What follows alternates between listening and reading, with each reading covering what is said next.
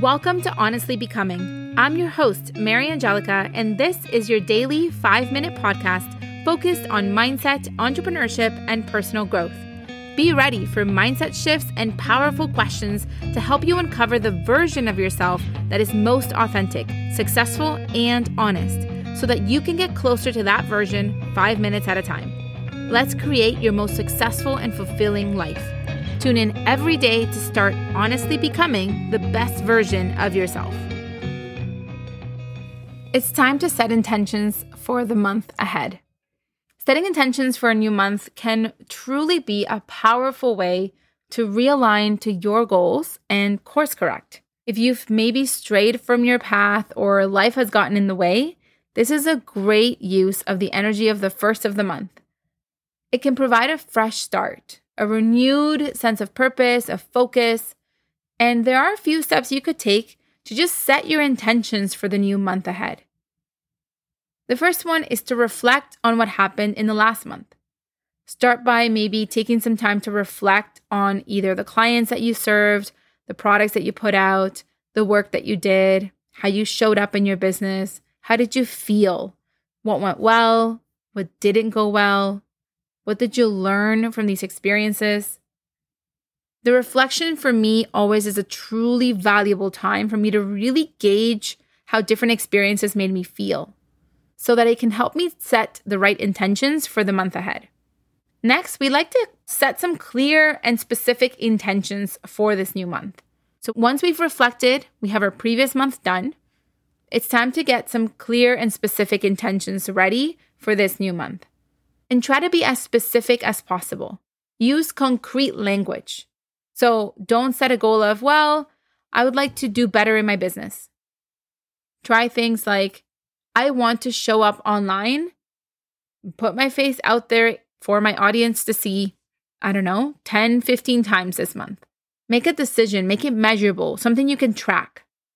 When you're setting these clear goals for your new month, try to make sure that you're setting them in the smart way. And that is by them being specific goals, that they're measurable, they are achievable, they're relevant to your big goal, and that they're timely and you can complete them within the time frame of the month or a week or however long you're giving yourself to complete these by. Next, we want to set some sort of plan.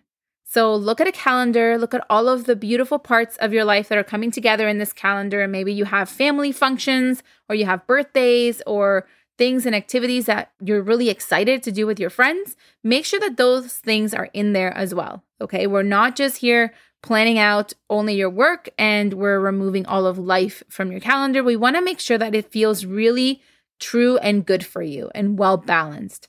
So let's make a plan. Once you have these goals and you have the idea of kind of a time frame that you want to achieve them by, let's put them down on the calendar and really set aside time to work on them.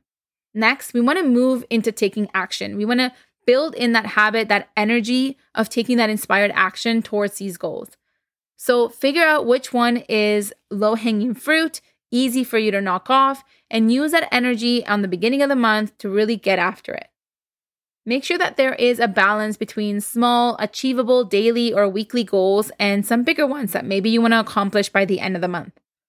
Lastly, you want to make sure that you can monitor your progress. So, as the month goes on, how are you going to come back and check in to make sure that you can realign if you stray a little bit or if things get out of whack or things happen in your life and you really need to reconnect with what it is that you set the intentions for? So, maybe that is an end of the week recap and you want to just check in with yourself, whether it's journaling or doing some activity for you to be able to look at the week that passed and think, how can next week be a little bit more productive? How can I include more joy or more balance next week? Because I think this week I stepped too much in the energy of hustle.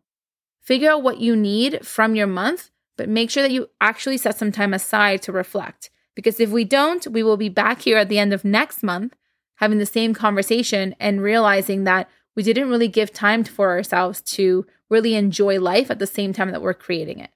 Setting intentions for the month can be a really fun process and can really be a nice reflection and letting go because so often we can get hung up on the little things that happened and they can stay and be attached to us for a while.